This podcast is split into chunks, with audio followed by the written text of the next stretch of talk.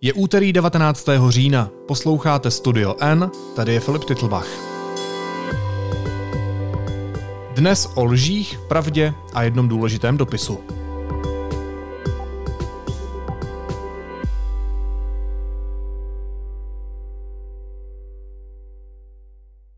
Spekulace o diagnózách a prognózách považuji při nejmenším za velmi neetické. Zdraví každého člověka je citlivá a vážná věc. Chci vás poprosit o trpělivost a potřebný čas, aby měl možnost nabrat sílu.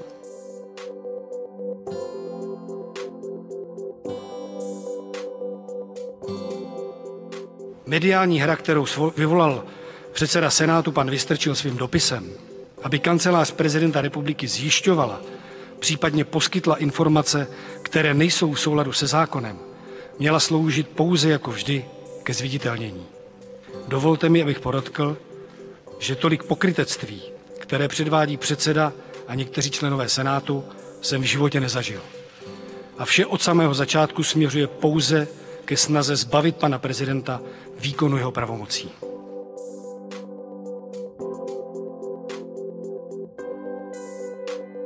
Sdělení první. Dle názoru Ústřední vojenské nemocnice není Miloš Zeman, prezident republiky, v současné době ze zdravotních důvodů schopen vykonávat žádné pracovní povinnosti. Sdělení druhé. Dle názoru Ústřední vojenské nemocnice je vzhledem k charakteru základního onemocnění dlouhodobá prognóza zdravotního stavu prezidenta Miloše Zemana hodnocena jako krajně nejistá a tím i možnost návratu k výkonu pracovních povinností v následujících týdnech je hodnocena jako málo pravděpodobná. Sdělení třetí s názorem, stanoviskem Ústřední vojenské nemocnice Praha na zdravotní stav prezidenta republiky byl ve středu 13.10. brzy dopoledne seznámen inženýr Vratislav Minář, vedoucí kanceláře prezidenta republiky, kterému bylo rovněž stanovisko předáno v písemné podobě. Ostře sledovaný briefing šéfa Senátu Miloše Vystrčila přinesl velkou dynamiku do událostí kolem prezidenta. Po dvou tiskových konferencích Hradu, ze kterých jsme se o zdravotním stavu Miloše Zemana nedozvěděli vůbec nic, ocitoval šéf Senátu dopis, který mu přišel z ústřední vojenské nemocnice, kde se Miloš Zeman léčí. A ten jasně konstatuje, prezident není schopen vykonávat pracovní povinnosti. Hostem studia N je analytik deníku N Jan Tvrdoň. Honzo, vítej, ahoj. Ahoj Filipe, dobrý den. Jak zásadní jsou informace z toho dopisu a fakt, že šéf Senátu přednesl veřejnosti? Naprosto zásadní. Tady ta informace je vlastně první zprávou o tom, jak na tom pan prezident je a jestli je schopen vykonávat svůj úřad. To jsme, je to paradoxní, do včerejšího dne nevěděli. Předseda Senátu citoval z dopisu poměrně krátkého, který mu poskytla ústřední vojenská nemocnice. Pan předseda Senátu požádal ústřední vojenskou nemocnici o základní informaci. On nechtěl znát diagnózu, nechtěl vědět, co panu prezidentovi přesně je. On chtěl vědět pouze to, zda je pan prezident schopen vykonávat svůj úřad a jaká je prognoza tohohle stavu. Vlastně o stejnou informaci požádali kancelář prezidenta republiky již minulé pondělí, ale tato zprávu nebo tato žádost ignorovala. Eh, to, co vlastně pan Vystrčil včera přednesl, tak z mého pohledu to byla taková malá atomová bomba, abych tak řekl, protože dozvěděli jsme se to, že prezident republiky není schopen svůj úřad vykonávat, respektive není schopen vykonávat žádné pracovní povinnosti, abych citoval přesně. A vzhledem k tomu, uh, jakou trpí chorobou, aniž by byla specifikována v tom vyjádření, tak uh, je prognoza taková, že v následujících týdnech je malá pravděpodobnost, že by se to změnilo. A celkově ten výhled je krajně nejistý. Tam padlo právě tady tohle sousloví. No a co s tou informací teď kdo bude dělat? Jaký proces se teď spustí anebo může spustit? No, v zásadě je tady několik možností. Pokud se demokraticky zvolené instituce rozhodnou, že eh, je hodnota mít prezidenta, který vykonává svůj úřad, tak eh, ústava na to pamatuje, a je tedy článek 66 ústavy. Eh, ten v kostce znamená, že Senát a poslanská sněmovna se shodnou, že ze závažných důvodů prezident není schopen vykonávat svůj úřad, tohle konstatují a část jeho kompetencí převedou na předsedu poslanecké sněmovny a předsedu vlády. Uh, není to tak, že by prezident byl zbaven své funkce, o tom to není. Tady po dobu, kdy pan prezident by nebyl schopen vykonávat svůj úřad, tak část pravomocí by za něj vykonával někdo jiný. Taková dočasná zpráva těch pravomocí, když to řekneme takhle. Právě o tomhle kroku se nyní jedná. Dnes, uh, ono už vlastně včera po tom tiskovém briefingu, na kterém byl pan Vystrčil, ale byli tam i další předsedové senátních klubů, uh, tak tam už padlo, že asi je to jediná možná cesta. Právě tady ten článek 66 ústavy. Zvlášť pokud um, je tady prognoza, že ten stav pana prezidenta se bohužel nezlepší, uh, respektive v nějaké dohledné době. Uh, během dneška o téhle věci jedná jednak uh, Senátní uh, komise pro ústavu, o téhle možnosti aktivace toho článku 66 a pak také je svoláno velké jednání vedení Senátu uh, s šéfy uh, nově zvolených stran do poslanecké sněmovny, tedy panem premiérem Babišem, Petrem Fialou a dalšími, kteří právě by měli řešit, jaký bude ten další postup. Ale v zásadě se nabízí, pokud se jako nezlepší situace nebo zdravotní stav pana prezidenta, což mu samozřejmě všichni přejí, ale pokud se nezlepší, tak eh, právě tady ten článek 66 ústavy je asi jedinou možností, jak postupovat dál. A víme, do kdy by mělo být jasno, jestli budou obě komory parlamentu hlasovat o tom, jestli zbaví prezidenta republiky jeho pravomocí? No, my, my víme, že poslanecká sněmovna to neudělá v současném složení. Uh, současné složení nebo současná poslanecká sněmovna končí 20. nebo 21. října, teď ne, nevím přesně ten den, je to jeden z těch dvou dnů, a nová poslanecká sněmovna se ustaví 8. listopadu. A až tehdy, až ta nová poslanecká sněmovna by o tom hlasovala. Ono to jako reálně může být třeba týden poté, že to nemusí být hned na té první schůzi. Tam jako bude důležité na tom, eh, respektive bude důležité to, na čem se shodnou ti jako zásadní političní aktéři, protože tady jde o věc, kdy jedna komora to nemůže rozhodnout sama. Musí to být vlastně uh, společná vůle obou, obou komor, které jsou jako většinou, prostou většinou 101 ve sněmovně, většina v Senátu právě rozhodnou o tom, že prezident republiky dočasně ty, od ty pravomoce přijde. My jsme, Honzo, probrali tu jednu jedinou tiskovou konferenci, která nám přinesla nějaké informace a je vlastně pro mě zajímavé poslouchat tě, že, že šlo o takovou atomovou bombu, vzhledem k tomu, že to šéf Senátu a jeho kolegové řekli velmi decentně a velmi suše, protože pak jsme tady měli ještě dvě jiné tiskové konference ze sálu Pražského hradu, které jaksi byly emočně nabité. Jak na tebe působila poslední tisková konference hradu, na které vystoupil vedoucí kanceláře prezidenta republiky Vratislav Minář?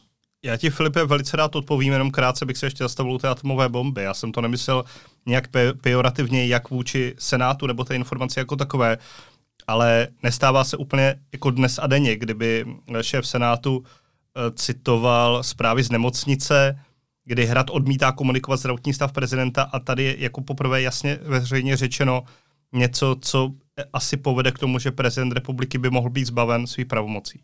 Jenom na vysvětlenou.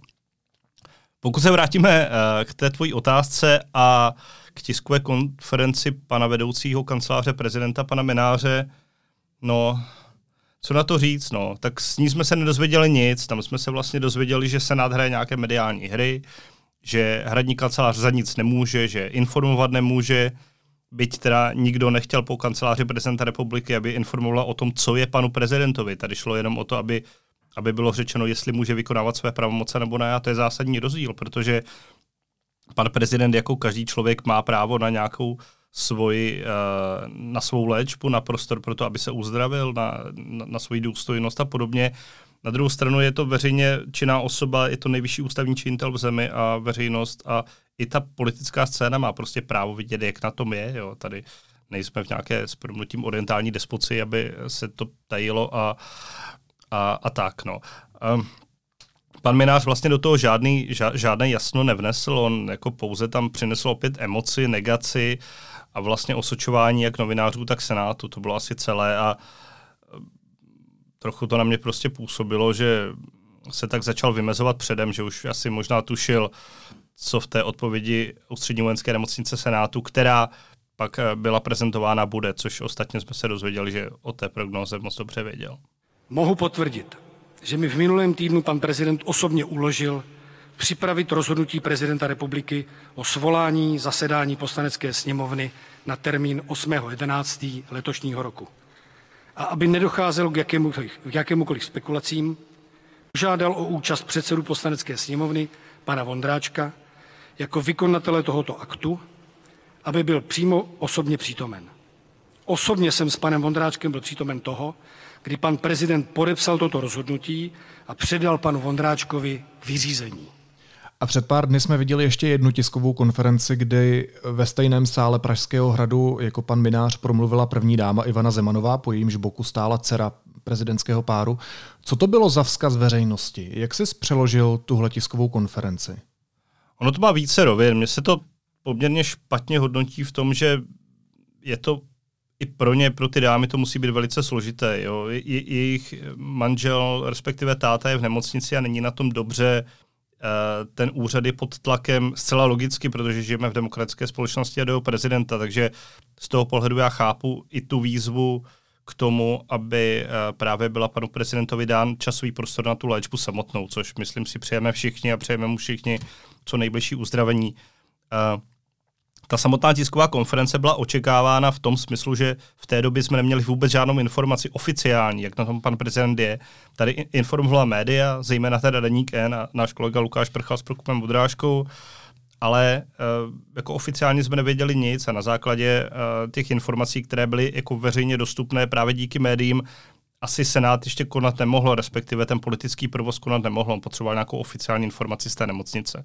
Tak v tomhle ohledu ta tisková konference paní Zemanové a slečny Zemanové a žádné jasno do toho nevnesla, oni pouze vyzvali právě k tomu, aby pan Miloš Zeman dostal jako čas, nebo aby dostal čas na, na léčbu a podobně. Takže to byla taková já nechci říct úplně hra na emoce, to asi nemusí být úplně fair. Já jako nevím, co zatím přesně bylo, jestli, jestli to bylo jejich rozhodnutí, že půjdou vystoupit na tu letickou konferenci a požádají média a veřejnost ten prostor, nebo jestli to bylo koordinováno nějak s kanceláří prezidenta republiky, to bych fakt spekuloval, ale jako sama o sobě tady tohle zapadá nějak do toho řetězce informování hradu, respektive neinformování hradu, protože to byla další událost, jsme se nedozvěděli jako veřejnost prostě nic.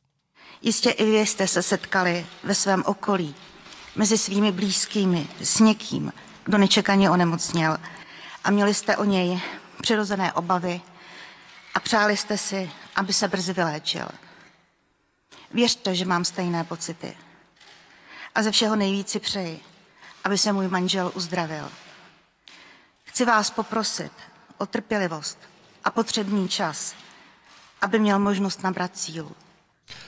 V tom dopise z nemocnice, který citoval předseda Senátu Vystrčil, byla ještě jedna zajímavá a důležitá informace, kterou jsme zatím nezmínili. Jak dlouho znal vedoucí kanceláře prezidenta Vratislav Minář stanovisko ústřední vojenské nemocnice, že prezident není schopen vykonávat pracovní činnosti? Jak dlouho to Minář ví?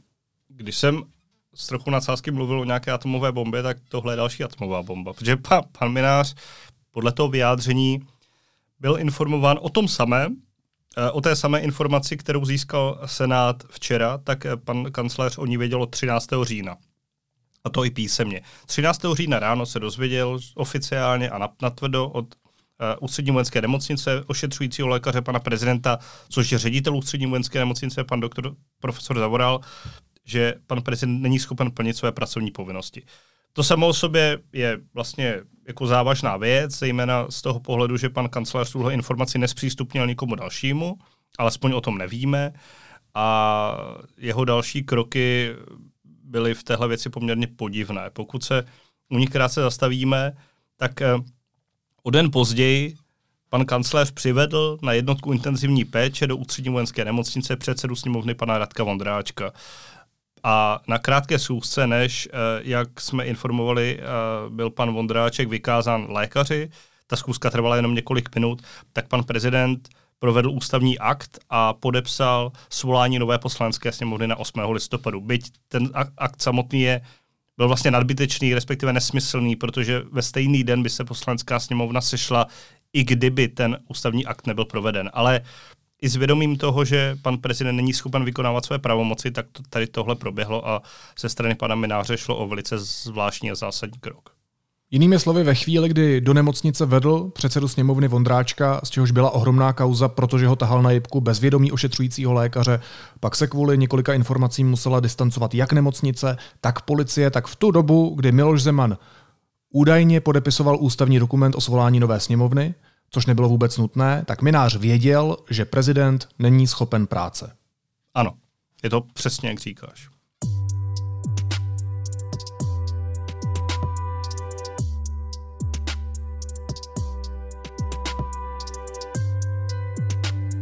Já myslím, že jednak to vypovídá o charakteru pana Mináře. Já bych asi, já, já ho neznám, ale lidsky mi přijde, že je to v podstatě neomluvitelná věc, už z pohledu toho, že jeho šéf a asi i přítel, aspoň tak se pánové prezentují dlouhodobě, je na tom zdravotně špatně a on mu to, on mu to léčení komplikuje tím, že z jeho, a z jeho pokoje na jednotence intenzivní péče dělá, jak bych citoval z jednoho našeho článku, průchozí pokoj, kde tam prostě tahá lidi a nenechá ho jako léčit i v situaci, nebo právě v situaci, kdy ví, jak na tom pan prezident je.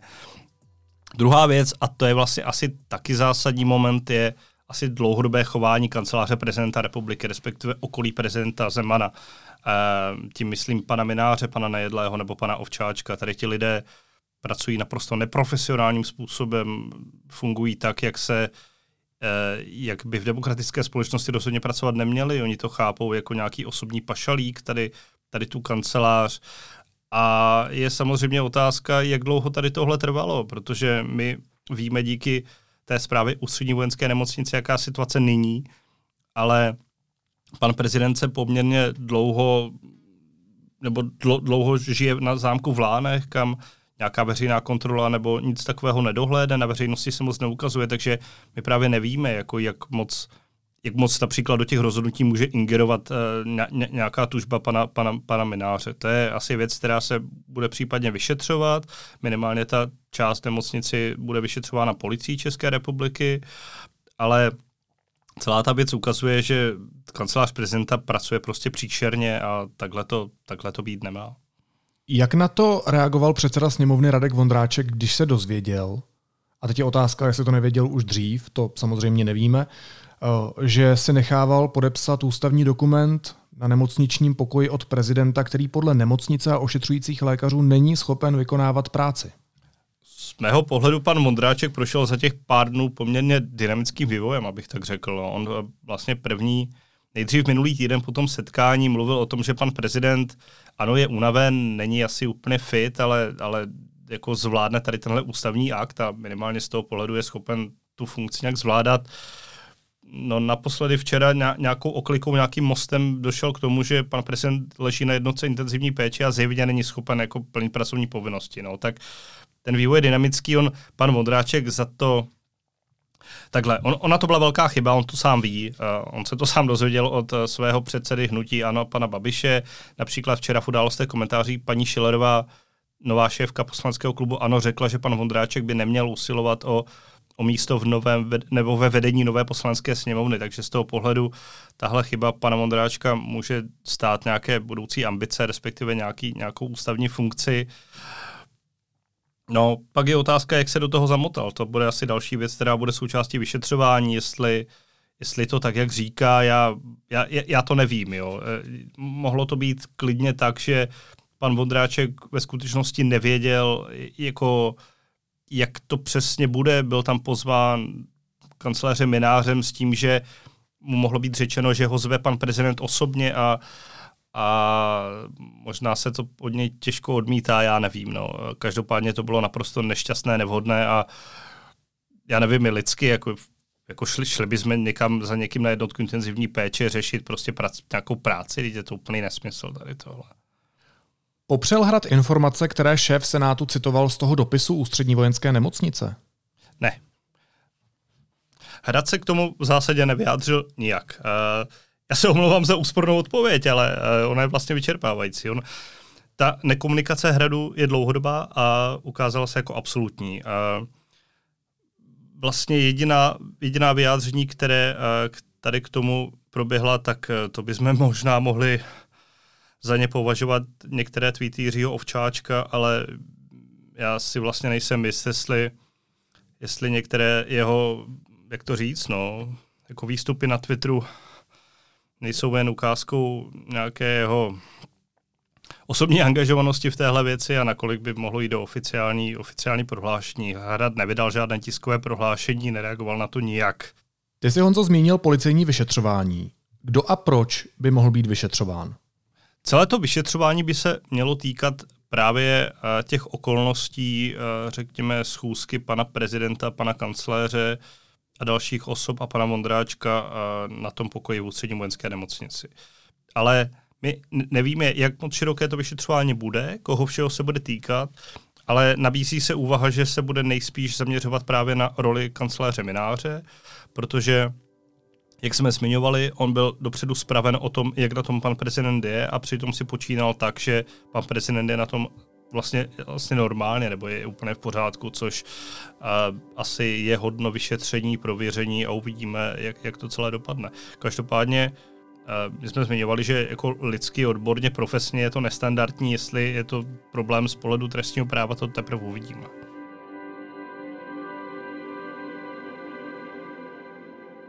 My teď, když natáčíme dopoledne podcast, tak přišla jedna breaking news. Uh, Andrej Babiš vyzval kancléře Mináře k rezignaci.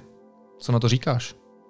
Je to vlastně úplně nepřekvapuje, no. Tady ta jako role kancléře Mináře je natolik z mého osobního pohledu, teď jako nechci mluvit nějak analyticky, ale z mého osobního pohledu je natolik zavržení hodná, že myslím je čas, aby se od takového jednání uh, distancovali prakticky všichni premiér Babiš a tomu vlastně nelze upřít, se distancoval i od toho chování pana Vondráčka. On vlastně okamžitě po té, co se o tom dozvěděl o té schůzce, tak, tak řekl, že to bylo nevhodné, že se to nemělo stát a, a veřejně se proti tomu vymezil, takže v tomhle, v tomhle to tak trochu pokračuje. Tady uh, se jeví, že pan premiér spíš cílí na to, na, na, na zájmy pana prezidenta a na jeho možnost rekonvalescence, odpočinku a zlepšení zdraví, než na nějaké hrádky jeho okolí. Ještě poslední otázka. Co by se stalo hypoteticky poté, co by byly prezidentu republiky odebrány pravomoci? Pojďme se na to podívat z různých úhlů pohledu. Z pohledu prezidenta se stane tolik, že prezident zůstává prezidentem, zřejmě bude dále asi v nemocnici předpokládejme a bude se léčit. Až se vyléčí, tak a, teoreticky, nebo ne teoreticky, tak prostě se může domáhat toho, aby mu byly ty pravomoce navráceny, aby ten článek byl deaktivován. To je jedna věc. Druhá je z pohledu toho politického provozu. Tady je zásadní vlastně to, že to onemocnění pana prezidenta, respektive ta jeho současná kondice, spadla do období, kdy se bude jednat o nové vládě. A právě v tomhle období je role prezidenta republiky nezastupitelná. Tady, až se ustaví ta nová poslanecká sněmovna 8. listopadu, jak jsme o tom mluvili, tak nás si zvolí svoje vedení a následně předseda vlády Andrej Babiš musí podle ústavy podat demisi do rukou prezidenta republiky, do, do rukou nikoho jiného. Takže když by prezident nebyl v úvozovkách k dispozici a ten článek by nebyl aktivován, tak prostě nemá to komu dát, jo, když to řeknu takhle úplně banálně. No, to je vlastně jedna věc. Následně prezident republiky je podstatný v tom, že jmenuje nového předsedu vlády. Tady se často hraje s nějakým s, s termínem pověření, ale ten termín ústava nezná. Prezident republiky jmenuje předsedu vlády a na jeho návrh další, další členy vlády. Tečka.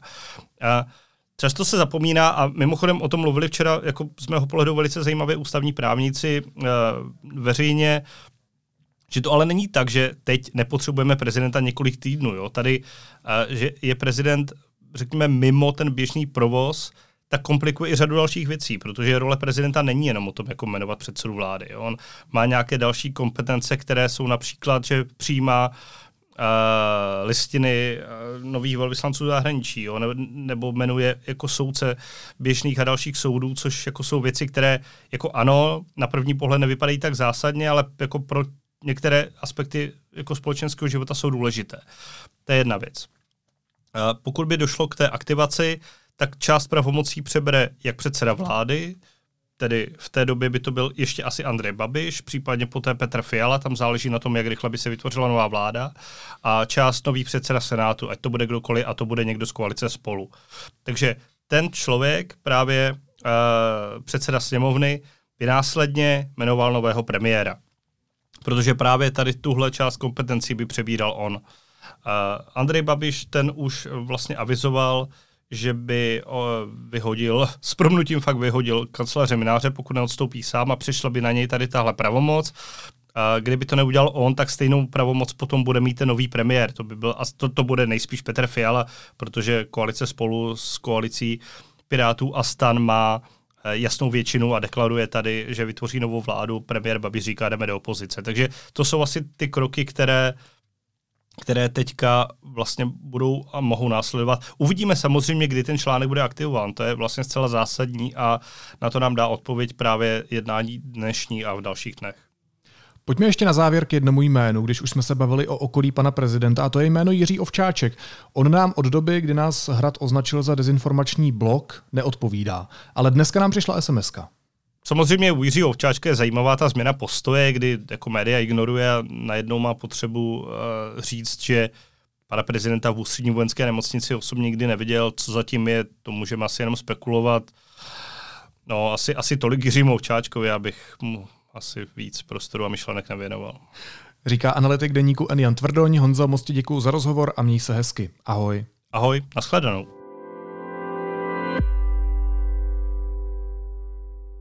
Následuje krátká reklamní pauza. Za 15 sekund jsme zpátky. Pilivost. Jedna věc vám ale nedojde nikdy. Data. S tarifem s neomezenými daty od T-Mobile budete stále online a to kdykoliv a kdekoliv. Více na T-Mobile.cz. A teď už jsou na řadě zprávy, které by vás dneska neměly minout. Zemanův poradce Martin Nejedlý musí vrátit diplomatický pas. Do současnosti nebyl podle ministra zahraničí Jakuba Kulhánka důvod mu ho odebrat, protože roky cestoval s prezidentem po světě. Nejedlý deníku N řekl, že je ochotný s policií, která řeší okolnosti hospitalizace Miloše Zemana, spolupracovat. Kancléř Vratislav Minář podle jeho slov dělá jen to, co mu prezident nařídí. O aplikaci článku 66 ústavy bude Senát jednat před novou sněmovnou. Podle předsedy Senátní komise pro ústavu Zdeňka Hraby to bude zřejmě na plénu 5. listopadu. Komise podle něj rozhodla o tom, že jsou pro převod pravomocí splněny podmínky, a to jednomyslně. Vláda podle koalice spolu nemá připravená opatření proti sílící epidemii. Její antikovid tým nemůže bez znalostí dat stanoviska aktivně podpořit. Rusko od 1. listopadu pozastaví práci své stálé mise při NATO. Důvodem je údajně zrušení akreditace osmi ruským zaměstnancům. Totéž bude platit pro zastoupení NATO v Moskvě. Na tiskové konferenci to oznámil ruský ministr zahraničí Sergej Lavrov. A vláda se shodla na dočasném zrušení daně z přidané hodnoty u energií. Týkat se má výdajů za elektřinu v průběhu října a listopadu. Ministrině Alena Šilerová o tom má jednat s Evropskou komisí.